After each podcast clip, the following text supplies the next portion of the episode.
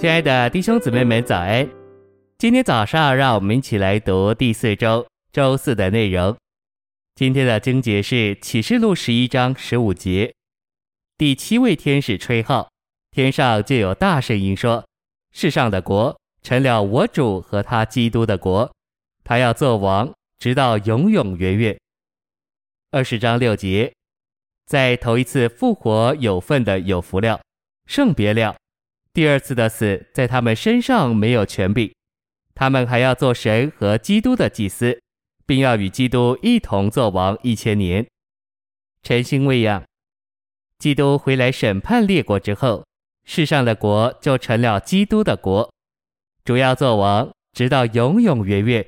之主要在千年国和新天新地作王，直到永远。这指明第七号包括新天新地同新耶路撒冷。信息选读：以弗所五章五节说到基督和神的国，基督的国是千年国，也是神的国。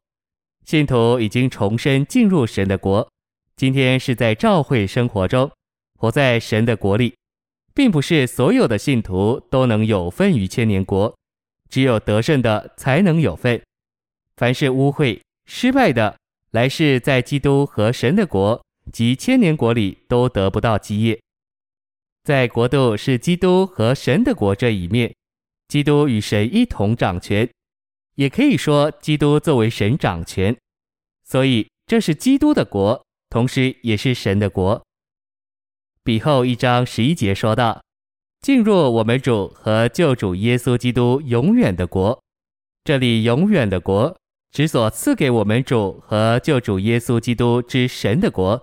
就是要在他回来时显现的，这国要做赏赐，赐给那些追求在他生命里长大以致成熟，并发展他性情之美德的忠信信徒，使他们在千年国时能有份于他在神荣耀里的君王之分，这样进入主永远的国，与进入神永远的荣耀有关。这荣耀就是他在基督里呼召我们所达到的。基督和神的国，我主和他基督的国，以及我们主和救主耶稣基督永远的国，这三者都是国度的同一面。这一面论到基督与神国的关系，基督已经借着他的死，用他的血救赎了教会，使其在教会时代成为神的国，并在千年国时成为我主和他基督的国。这我主和他基督的国。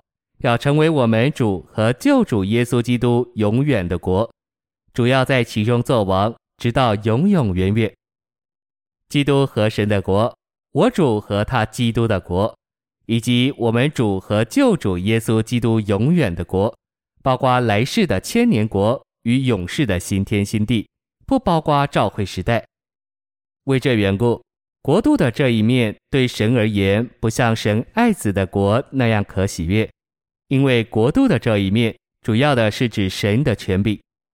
基督和神的国是基督从神所得着，并借基督的来临所带进的国。谢谢您的收听，愿主与你同在，我们明天见。